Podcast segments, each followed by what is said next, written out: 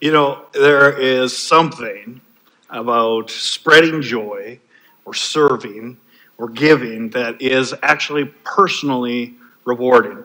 I mean, you do something to help other people, right? You do a good deed or you help someone else or you give to a charity that you believe in, but somehow in the economy of heaven, you are blessed through blessing somebody else.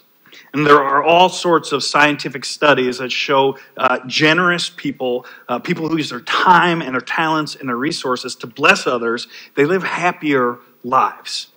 And I know some people like this. I know some people who are good gift givers. Every Christmas, Doug and Jane host a Christmas party for the staff team here and the board at Fort City, and we invite the Youth with a Mission uh, crew to come as well. And I mean, you guys probably wouldn't expect a party with pastors and missionaries to be fun.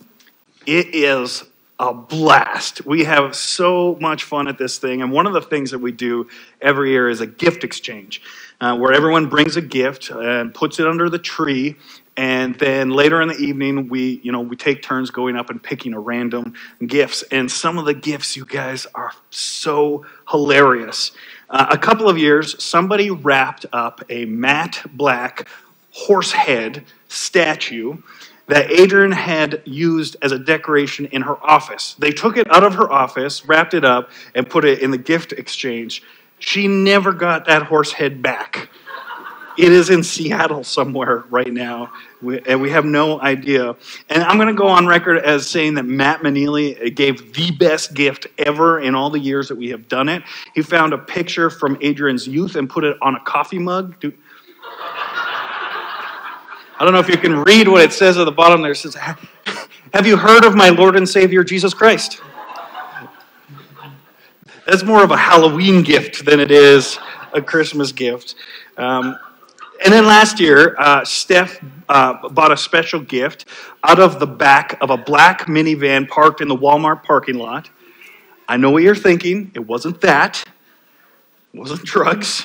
Uh, she bought pickled hot dog wieners and put this in the gift exchange. Can you maybe don't imagine? They, yeah, that's quite the charcuterie with pickled hot dog wieners.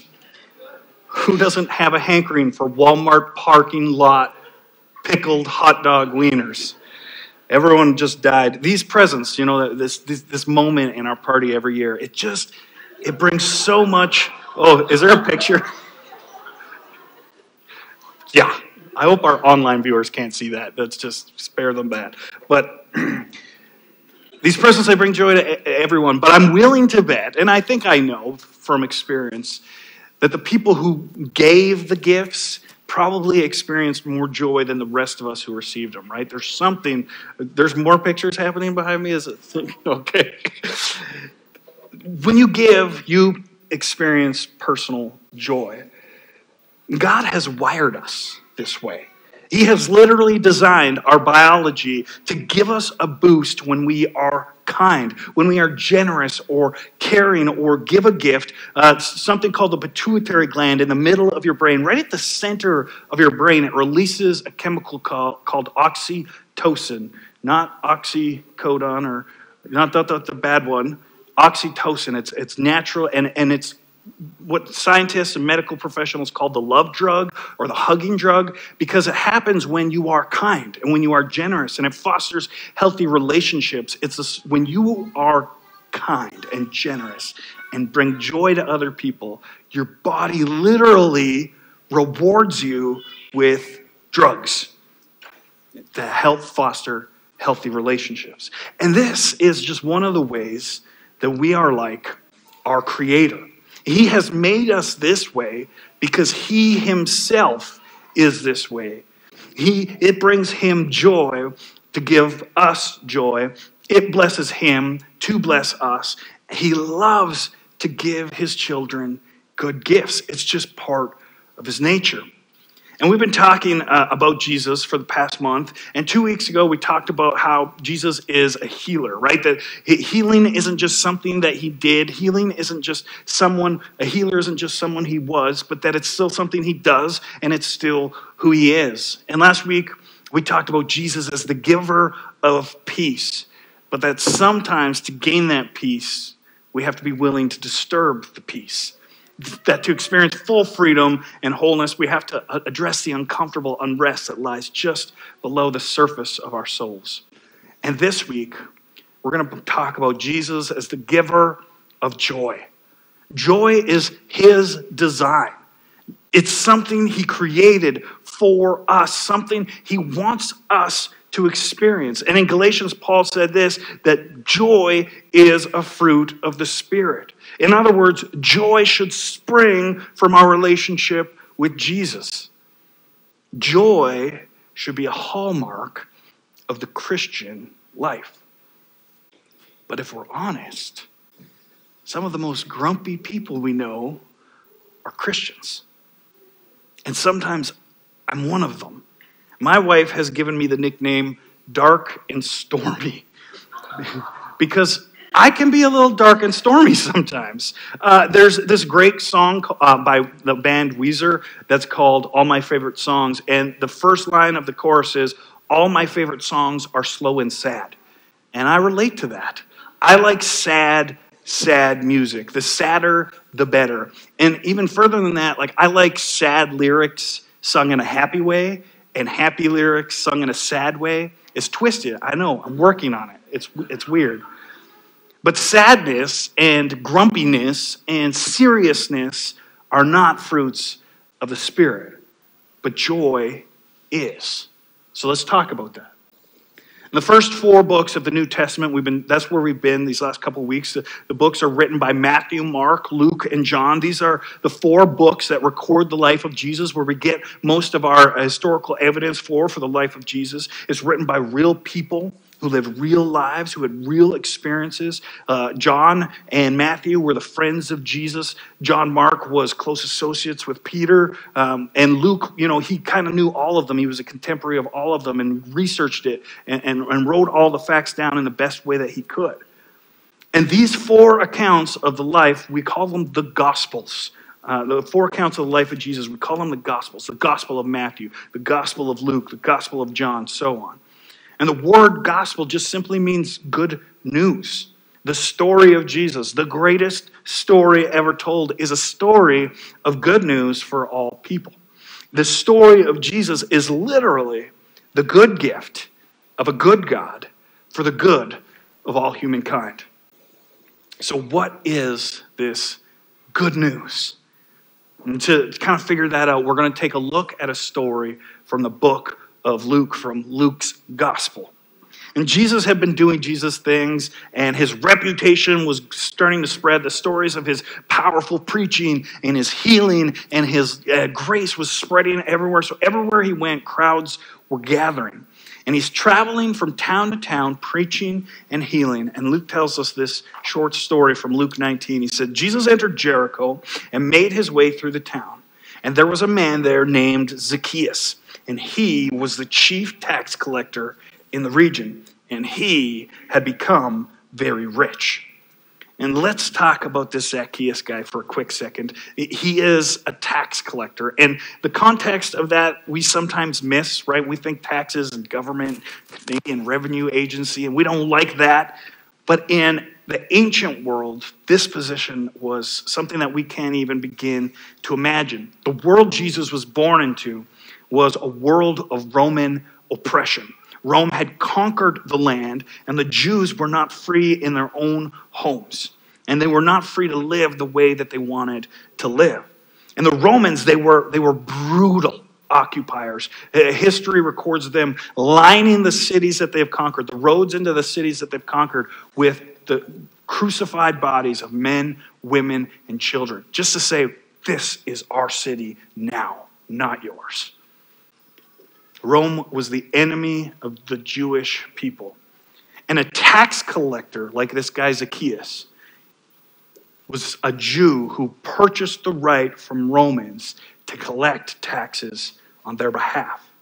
And because of this, they were considered traitors to their own people. They were rejected by their families. They were alienated from their communities. Uh, they, the tax collectors, they were considered the lowest of the low. You could not get any worse than a tax collector, and no reasonable person would ever be caught associating with a tax collector.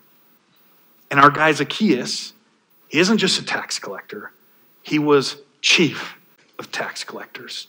He was the one in charge of the whole racket, the worst of the worst, and he became wealthy. He became rich, collecting Rome's taxes from his own people and taking more than he should so that he could put it in his own pocket.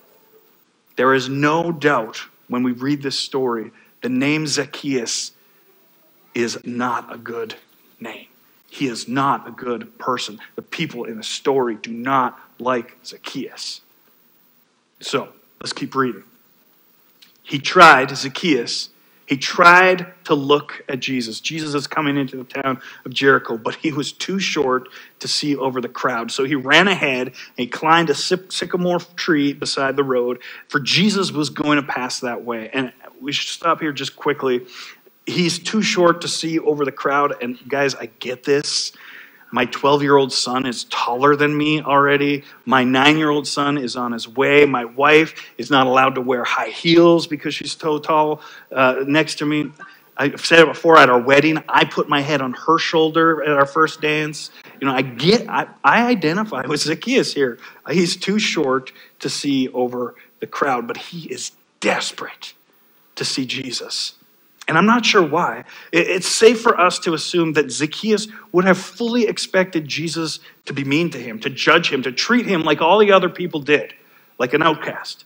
So I, I, it confuses me sometimes as to why he's so excited to meet Jesus, yet he was so desperate to catch a glimpse of him. So he does this undignified thing in the culture and he climbs the tree.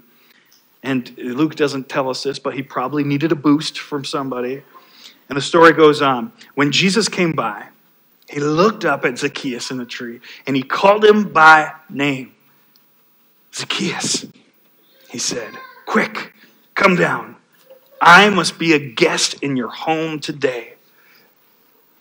That was probably the first person, the first Jewish person who willingly talked to Zacchaeus in a long time. And he knew his name. Can you imagine what he must have been thinking? Who, me? Is he talking to me? He can't be talking to me. Nobody talks to me. And the streets, they're packed with people, right? They're packed with good people, good Jews, respected people, you know, religious people. And yet, Jesus walking through this crowd looks up to the one person in the crowd that nobody liked, that nobody respected, that nobody gave a chance, and he picked him. So many people relate to Zacchaeus in this way. They feel like outcasts. They are interested in Jesus. They want to explore faith, eh, eh, maybe even in a place like church, but they are convinced that they are not good enough, that they don't belong, that nobody's going to talk to them because they've done too much wrong or they're just going to judge them. And you heard it in Amber's video story from earlier. She was terrified to come into the building because she was terrified that somebody was going to be angry with her. And she, she said, she didn't, I didn't include this in the video, but she said she was shocked and happy that when she showed up at church, she was expecting, you know, an old, grumpy, jerk, angry Christian. And she was excited and happy to discover it was just some dummy in a Carhartt t shirt right? That was me.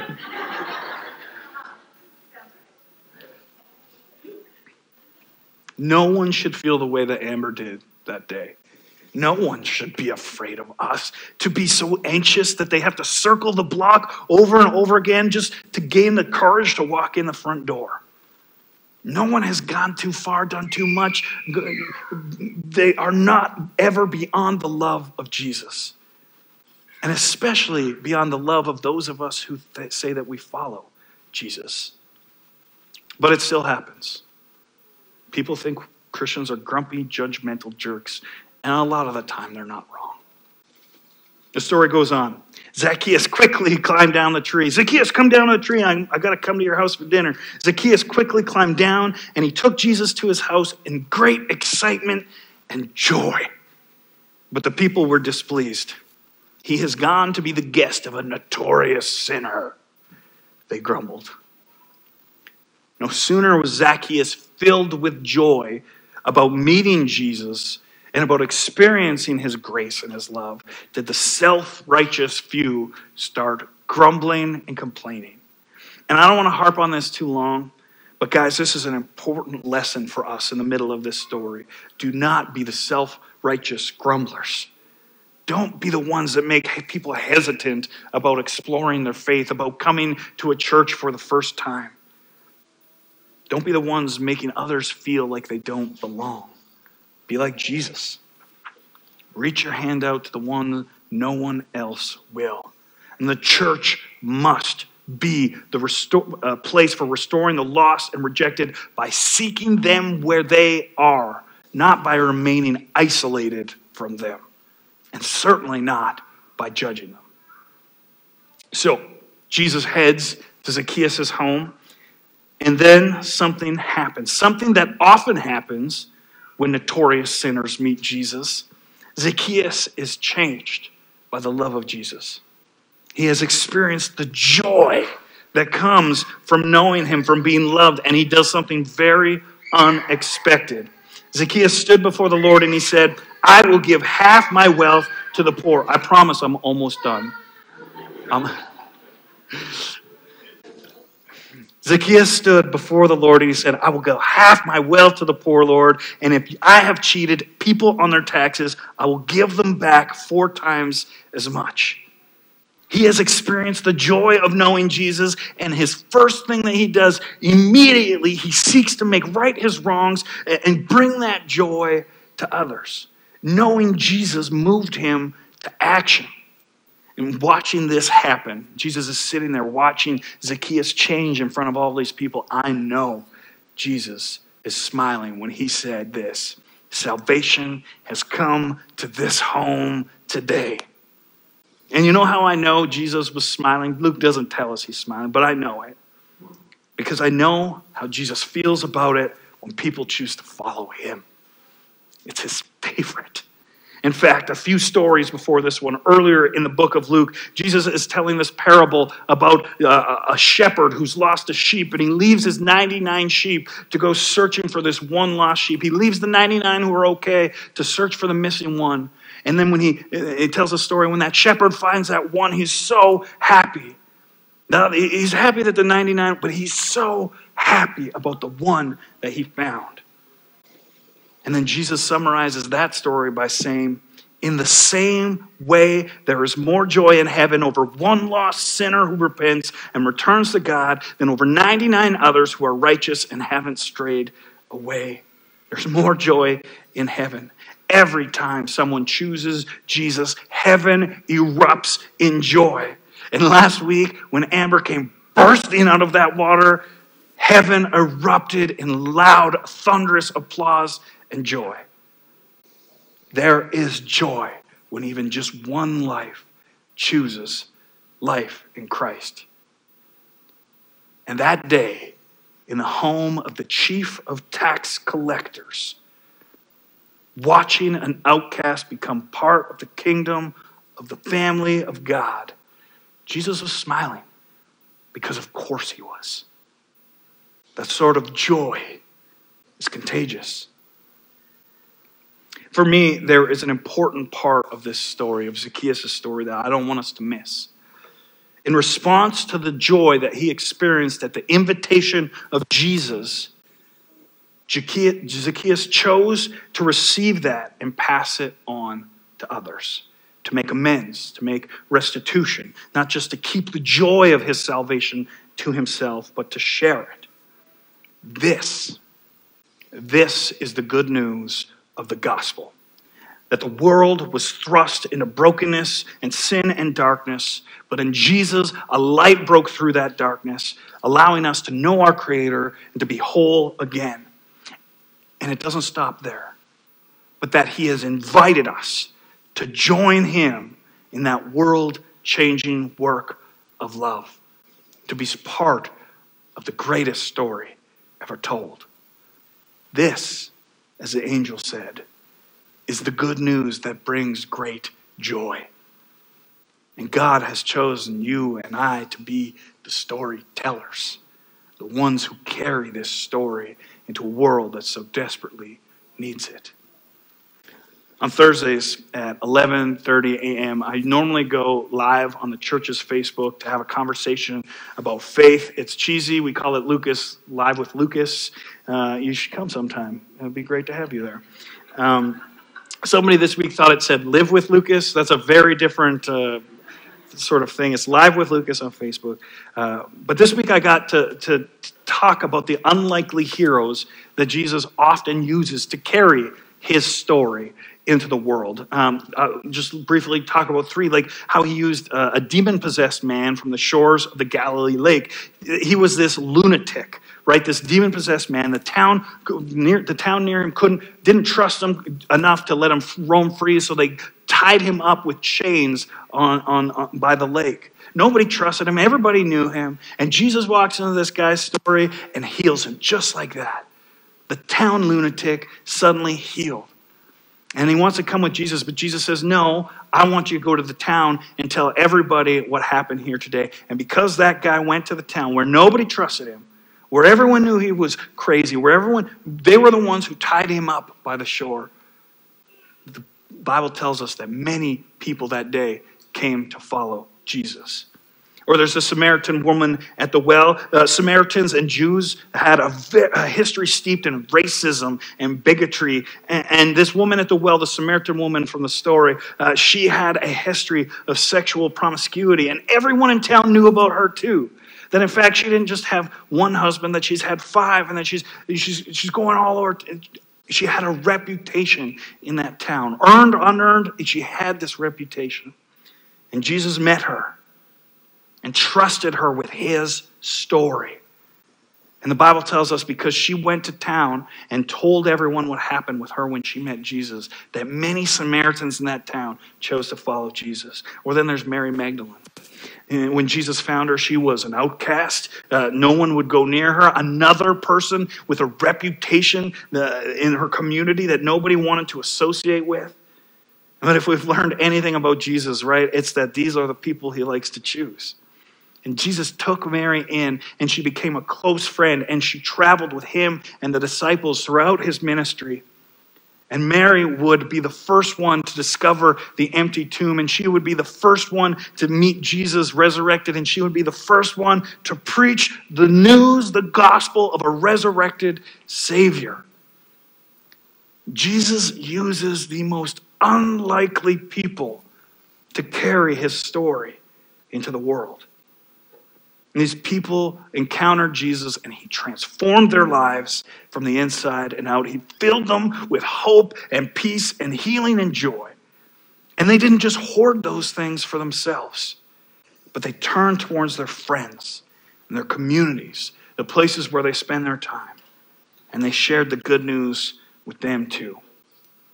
But like we've talked about already, this is exactly how God has designed us. He designed us to feel the reward of sharing and giving and loving, to get that hit of oxytocin every time we love our neighbors. He has made us this way because He Himself is this way. We're going to close now. I'm going to invite the worship team to come up and close out with one last song. If you have experienced the joy of knowing Jesus, and the joy of salvation, the joy of healing, then it should be your next step to turn towards the people in your life, in your families, in your workplaces, and share that joy with them. If it's good news for you, it is good news for them too. There's something infectious about joy, there's something powerful about it, but it is most powerful when it is shared my friend Steph, uh, who's leading us in worship this morning, she shared a powerful thought at our prayer meeting that we have on Wednesdays where we pray for you and our community. And she told us that she has to ask herself this question Who does she want to see in her row at church? What does she want her row to look like? Who does she want to be sitting next to on Sundays? And what is she going to do to make that happen? That's a good question for each of us to ask. Who do you want sitting next to you? Who do you want in your row? Who do you want to share your story of the joy of Jesus with? And if you can't think of anybody, that is a problem that we need to fix. At the end of his ministry, the resurrected Jesus stood in front of all of his followers for the last time before he would ascend to be with the Father. And he had said so much throughout his ministry. And in this moment, he would give his final instructions. And he said this Therefore, Go and make disciples of all nations, baptizing them in the name of the Father and the Son and the Holy Spirit. Teach these new disciples to obey all the commands I have given you. And be sure of this I am with you always, even to the end of the age. And then he left. Go tell the world. Take it to the ends of the earth. Jesus gave us the joy of the good news so that we could be the ones that carry it to a world that so desperately needs good news. And let me pray for us as, as we close. And as I pray, I want you where you are this morning to, to, to pray with me. Or if you're watching online, pray with me. But I want you to ask God to reveal to you or to think in your mind of somebody that you want to see join you in your row here at Fort City somebody that you want to see in your row, somebody who could benefit from the joy that you've already experienced yourself. And pray for that person. Pray for that family. Pray that they'll join you here. And then sometime this week, sometime this month, sometime as you're in your regular day to day life, begin to share your story with them and invite them to be part of our church. Invite them to sit with you. Remind them that not all of us are grumpy grouches. Some of us are actually filled with joy. Joy that we want to share. The good news of the story of Jesus. Let me pray for us. Jesus, I thank you that you've made us the way that you have that you have made us like you, and that you have given us the gift of joy and the ability to share that. Jesus, I thank you that you lived, you died, you were resurrected to make a way for us to be right before you, as an invitation for us to join your family, as an invitation for us to join the kingdom of heaven at work in the world. You've made a way for us, and we thank you.